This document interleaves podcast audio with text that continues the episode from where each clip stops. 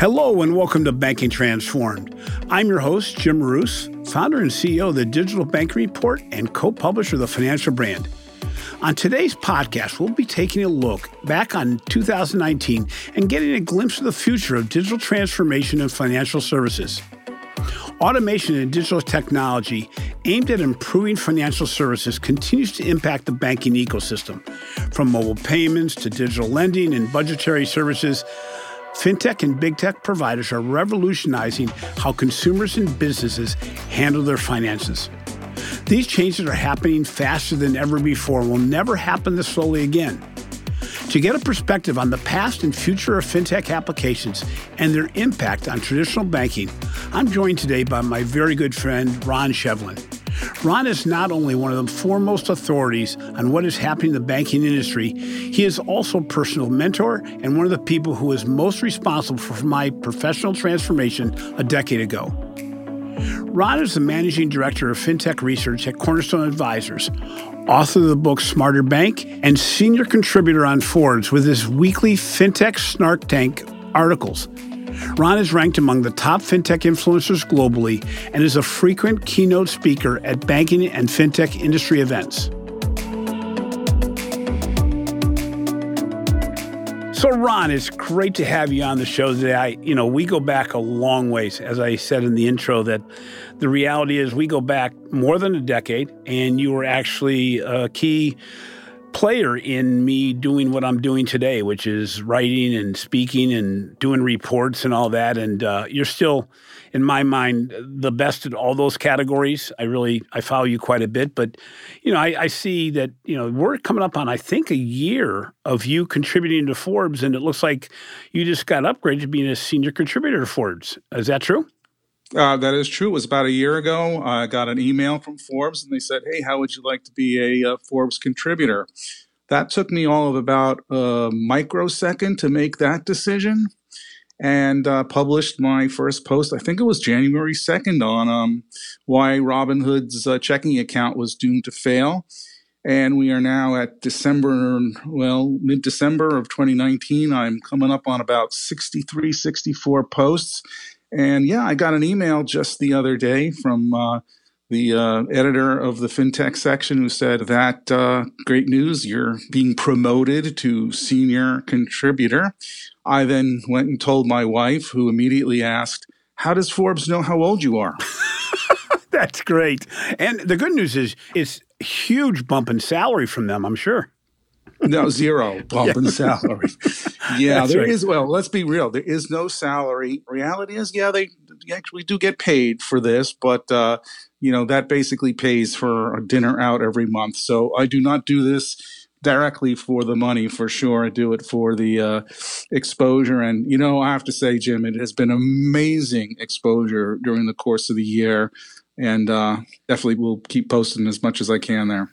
Well, and it's great because I remember at the very beginning us talking about the whole issue of continuous content and needing to keep a, a, cadence and a continuous flow of articles, but on the same day, same time. And it's great. Every Monday, I know I can go to your the Forbes site, look at your uh, fintech Snark Tank posts, and it's always thought provoking. As you know, we talk quite a bit about the fact that, you know, sometimes some of them uh, draw more views than we thought, and sometimes less. I think Robinhood is still your number one uh, page view, is it not?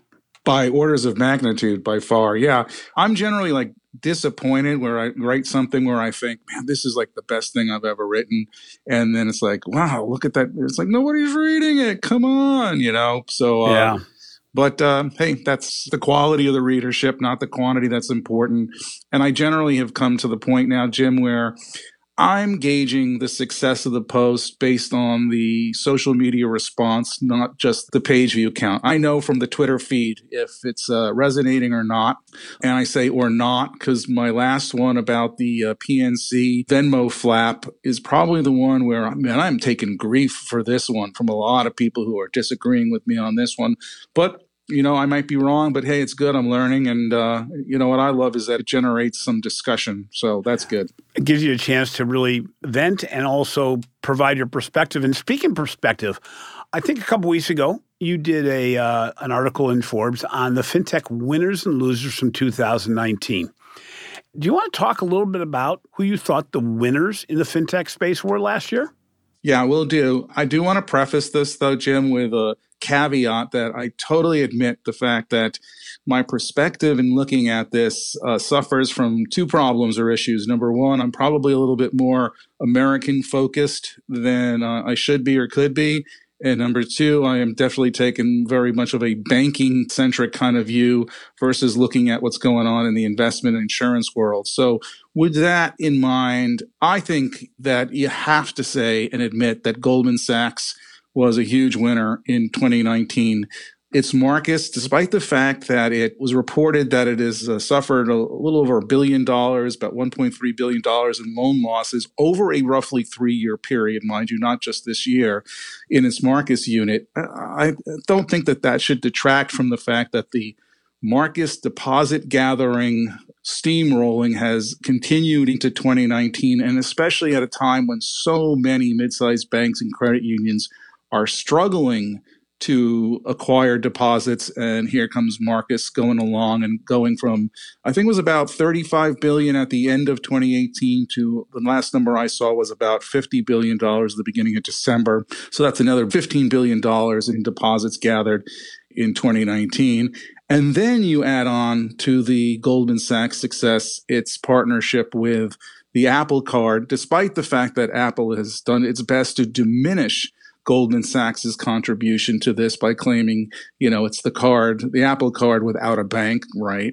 But it has been supposedly the most successful launch of a credit card in the history of credit cards. With the last numbers I saw at the end of Q3 were about $10 billion in credit extended to Apple customers. So my hat's off to Goldman Sachs. I think they were definitely one of the, the winners. Well, you know, in, in a marketplace where the key, as we've seen from both a big tech and a financial standpoint, is number one, can you get trust? Well, Goldman Sachs obviously comes with that. Can you get exposure? Apple Card's a great example where Apple is really working very hard at building exposure for the Apple brand, but also Goldman Sachs, and the ability to have what I'll call transactional information on the consumer. And the value proposition, the value transfer between Apple and Goldman Sachs is a model that so many financial institutions should look at. And you know, they don't get mentioned with the big tech firms. They don't get necessarily mentioned with the traditional banking firms, but really it's a blend of the best of both, isn't it? Yeah, absolutely. The other thing I'd add into this, Jim, and I think is really important for people to recognize and remember is that they're spending money on good old fashioned advertising. My estimates, based on some things I've seen made public, was that they spent about $80 million just advertising Marcus in 2017 and double that in 2018. And then I saw a quote from someone at Goldman who said that they will end up having spent about $270 million on its retail businesses in 2019. I don't think that's all marketing and advertising. I think that's all in with, you know, salaries and technology development and all that. But it just goes to show that they're making a big commitment to this. They're putting their money where their mouth is. And you too also talk to a lot of fintech startups as I do. And when I start asking about, you know, well, what's your game plan from a marketing perspective? You know, it's always, yeah, well, we're going to rely on word of mouth to begin with. And I don't see traditional advertising being a big part of our, our marketing plan. And I tend to just kind of roll my eyes and go, and you, you got to look at what Goldman Sachs and Marcus is doing. It's the model for how to build out a brand name. Exactly. So, what other winners did you see in uh, 2019? So the other one, and this one kind of pains me a bit. Actually, the other two kind of pain me, which is kind of funny. I have to admit, Zelle is a big winner in 2019. You know, it probably is not a good, you know, comparable situation to a startup fintech in that, you know, it took a floundering consortium of large banks, reformed it within an established enterprise, gave it a new name, recounted all the existing transaction volume as the volume of the new fintech and voila there you go you've got zelle. But reality is is that because of their start in being in so many of the large institutions their person to person or p2p payment transaction is now well over venmo and square. In fact I, I think if i got my math right it's more than venmo and square combined. S&p global did an analysis recently and uh, I counted it up, and uh, Zelle is in 21 of the 27 largest banks in the U.S., and they got two more who will be launching soon. And that doesn't even count big name mid-sized banks like Umpqua and First Bank in Colorado. So got to give them kudos. They are definitely one of the winners in in 2019. They are definitely uh, gathering a lot of steam in the person-to-person payment space. I can't say that it's at the expense of Venmo or Square just yet, but you know this whole thing that just came up recently with PNC and PNC, you know, ostensibly shutting down access to Plaid, which is what Venmo works with, PNC is basically telling its clients, you know, either switch banks or you switch person to person payment providers. So we'll see how that plays out. But, uh, you know, that could just be more good news for Zelle. Well, you know, it's interesting because it was in response to what was going on already in the fintech space. And a lot of the fintech P2P players now are doing a whole lot more. It's made them innovate. So, you know, you see the the tug of war going on, but it's a great space for it to go on because it's the area that was most at threat from the standpoint of traditional banks. Zelle was certainly a late entrant at best but they got the banks to put all their money where their mouth was and are promoting it as such. So, you know, it doesn't matter how we do the counting because I think, you know, I you know I dispute the numbers from a standpoint of being apples to apples, but still they have certainly recovered a lot of the P2P payments that were going on. And it'll be interesting to see what the response from the fintech space is going to be in 2020. Yeah, I totally agree. Although I will say this, Jim, the numbers I look at, I conducted my own consumer survey at the end of last year, which is how I came up with my estimates. And I have to say that they pretty much validated what Square and Venmo and, and Zelle have been supplying publicly. So I do kind of believe the numbers. Although I tend to break out the intra bank numbers from the interbank numbers. Yeah. Because, yes, you know, if you're just transferring money to yourself, that's not a Zelle transaction or shouldn't be a Zelle transaction. So the other winner that I named was Chime.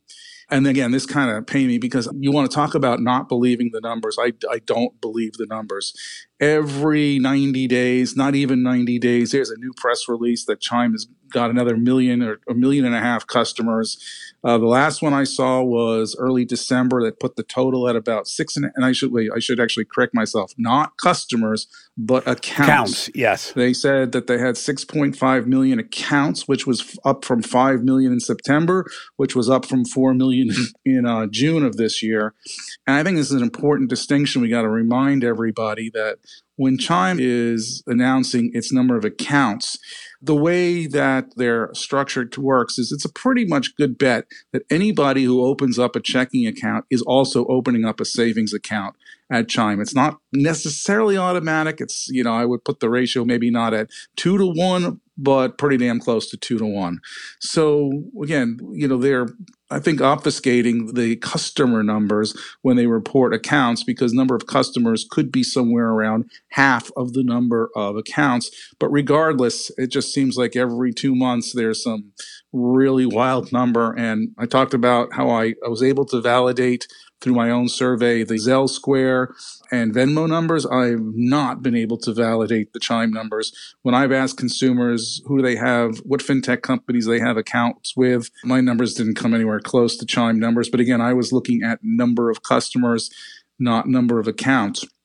But regardless, I'm going to take their numbers at their word and have to say that they're a winner for 2019 but I will say this, Jim, uh, and I did publish this a couple uh, weeks ago as well in an article called "The Warning Signs Ahead for Chime." Is I do look at their customer base, I think it's very heavily skewed towards low and middle income consumers. Nothing wrong with that, except where do you go from here?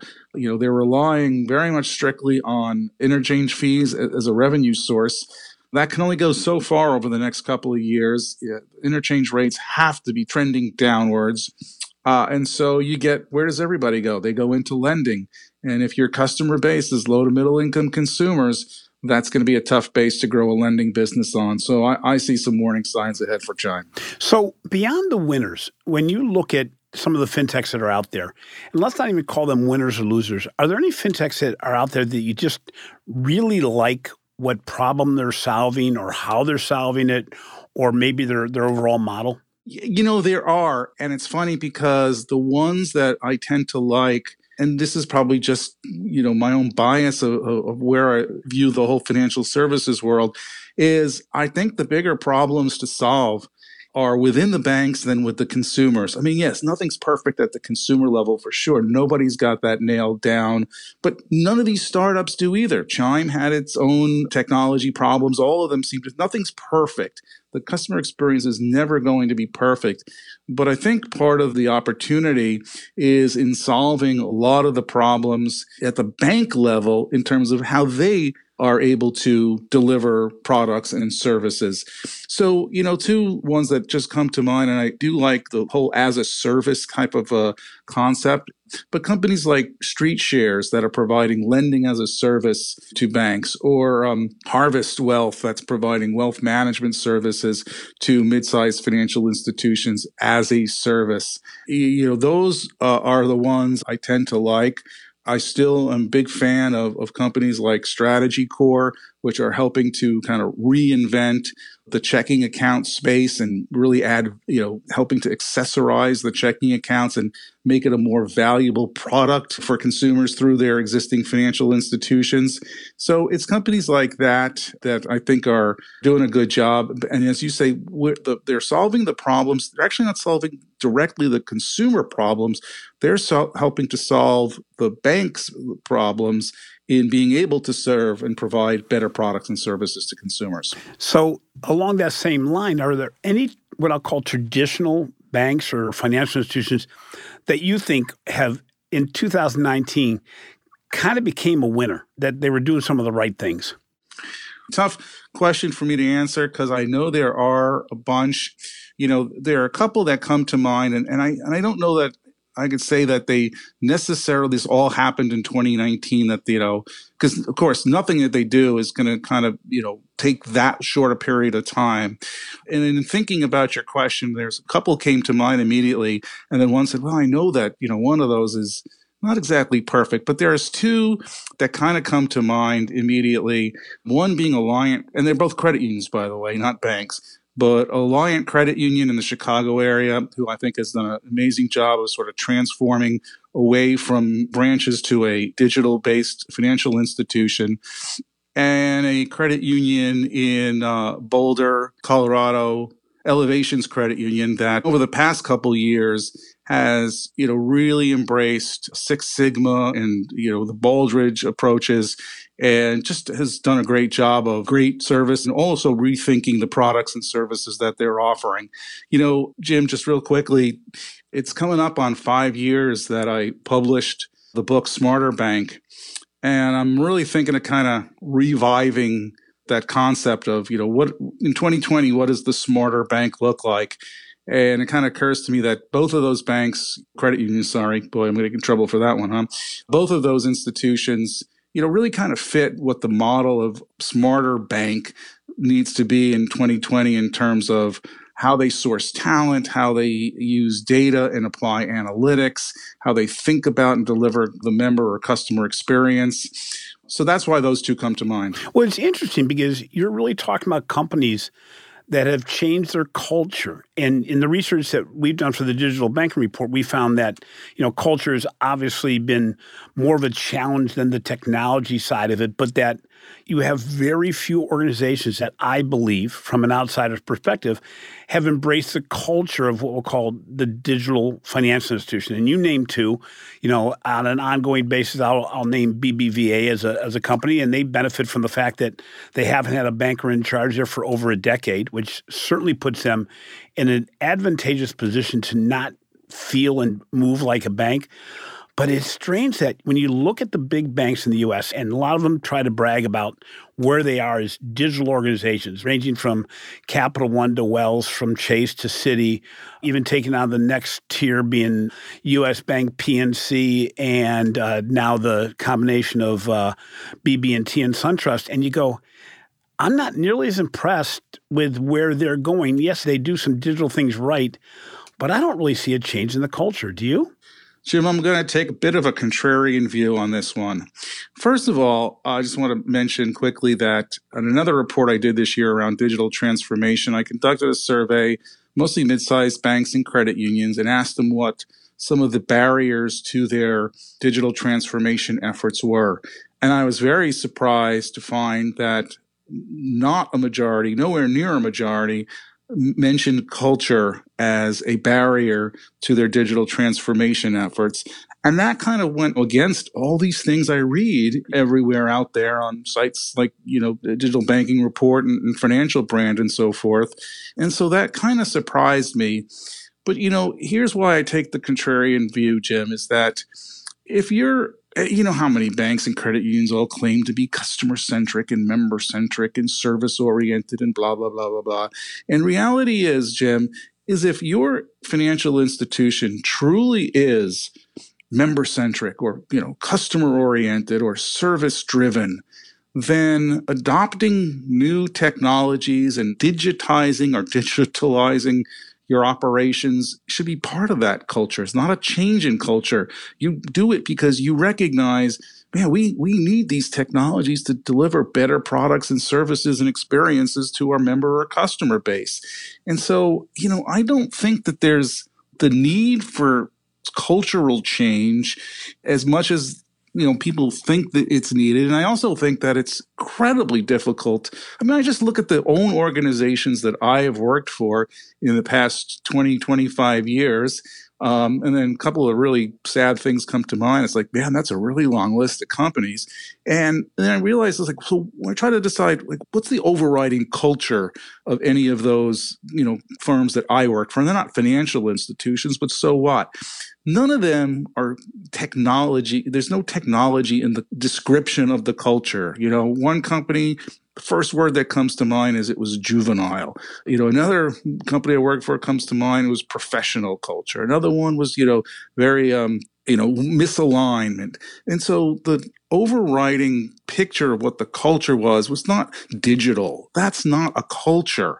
And so I think this whole cultural thing is getting overplayed a little bit because I think what it really comes down to is strategic change and the reality that you know, changing direction of the ship, especially the bigger ship you've got, is difficult, not because the culture, but because of the way processes are hard coded and, and very importantly, because of the way rewards and incentives are structured. You mess around with rewards and incentives, and you're messing around with some really big rocks in an organization. And if you want to translate that to be culture, okay, but I don't think that that's how a lot of people think about their company culture. What's interesting is I think you, you work with a lot of the credit union space, and what we are finding is that the biggest and the smallest think they're more ahead of the game. But I think you know, a lot of it has to do with you mentioned it in the small organizations. They're not steering the big ship. They don't have to change culture. Their culture, especially in the credit union space, has always been customer centric. So that helps a lot because if you understand that, then it's not about technology. It's about serving the customer better. And oh, by the way, technology may be part of that. But uh, yeah, it's an interesting dynamic. And as you look to 2020, what are some of the things that you see happening in the banking space that I'm not going to call it a trend or prediction, but what what are you looking forward to in the next year possibly happening? Let me extend that out not just to next year because I don't think things ever happen in just a nice little 12 month time frame kind of thing. And I do think of this as broader than just being a trend or a prediction, but I think there's a number of issues or debates that the industry is going to have to wrestle with throughout the, the, the next decade, really. I think one of them, I don't, do not think, although we've been debating the future of branches for a while now, I think that's going to really start to come to a bit of a head. And it's not about consumer use or preferences for branches. This is going to become much more of a political fight that you know banks and financial institutions that shut down branches in economically disadvantaged areas are going to get a lot of grief for doing so, despite the fact that it might be more economically advantaged for them to do so. I find this to be a weird argument because having the proponents of mobile banking been arguing that that's the key to serving underserved consumers for the past 10 years. So wait, is it is it the mobile banking that's going to serve them or is it the branches that's going to serve them? But I think we're still heading for a new type of fight around branches. I think that's one, and that's sort of the one that will carry over from the previous decade. But the two big ones I think that we're really going to wrestle with in the next couple years is around data and more broadly speaking AI and the need for regulation in AI. You see it all the time the calls that you know there's bias in AI and everybody who doesn't like a result that they get from AI claims that there was bias in the AI. What's kind of amazing is that you know people are ascribing AI to decisions that were made by not AI technologies. So all of a sudden, everything now is just AI, and anytime you don't like something, it's biased. But I think we're going down a road where not just the assertion of whether something is biased or not, but the ability to do that analysis is going to become very constrained as AI becomes much more assimilated into existing applications and technologies in the banking world you know, they're not going to be separate chatbots anymore. They'll be part of the contact center systems. There'll be AI that will become part and parcel of loan origination systems and digital banking systems and CRM systems.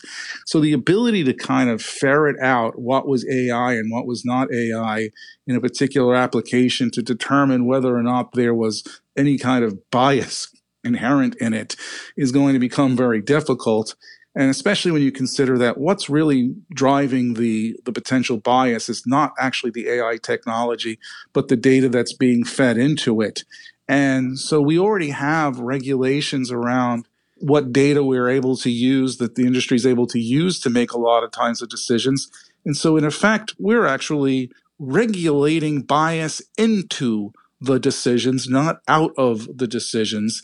And the broader issues around data privacy and the use of data are going to be, you know, very much forefront page one. And, you know, we talk a lot, and you and I both talk a lot about the need for personalization and better real time analytics. But the reality is that we may be going down a path where there will be less data available to make those kinds of decisions, not more.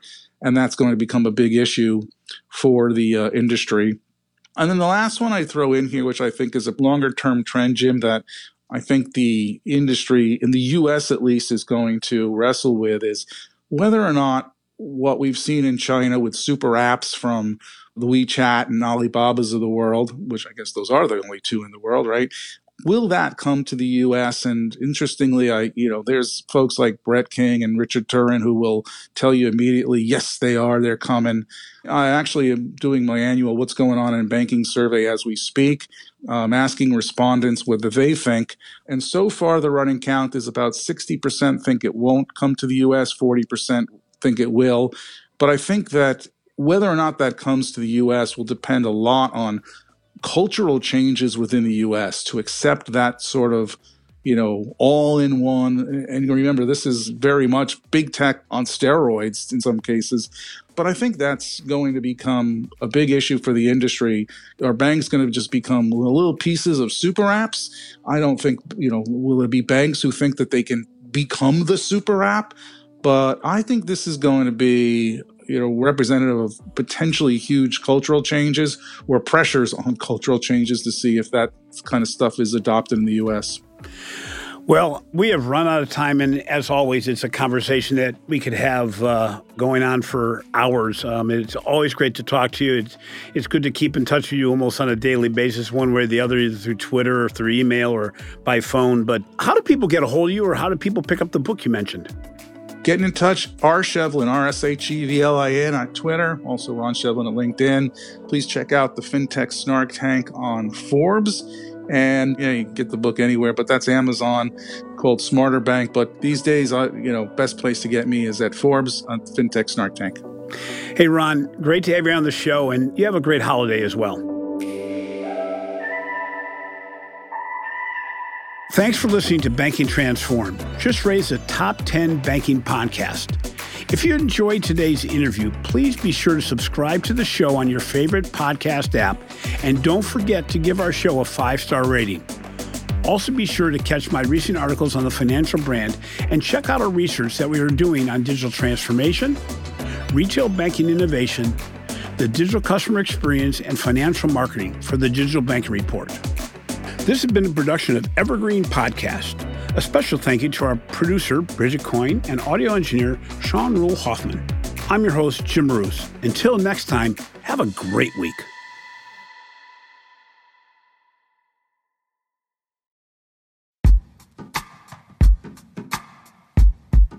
The Jim Stroud podcast explores the discoveries and trends forming the future of our lives. Brain to brain communication, robot bosses, microchip implants for workers, and artificial intelligence replacing human workers are all happening now. If you want to know what's happening next, subscribe now to the Jim Stroud podcast.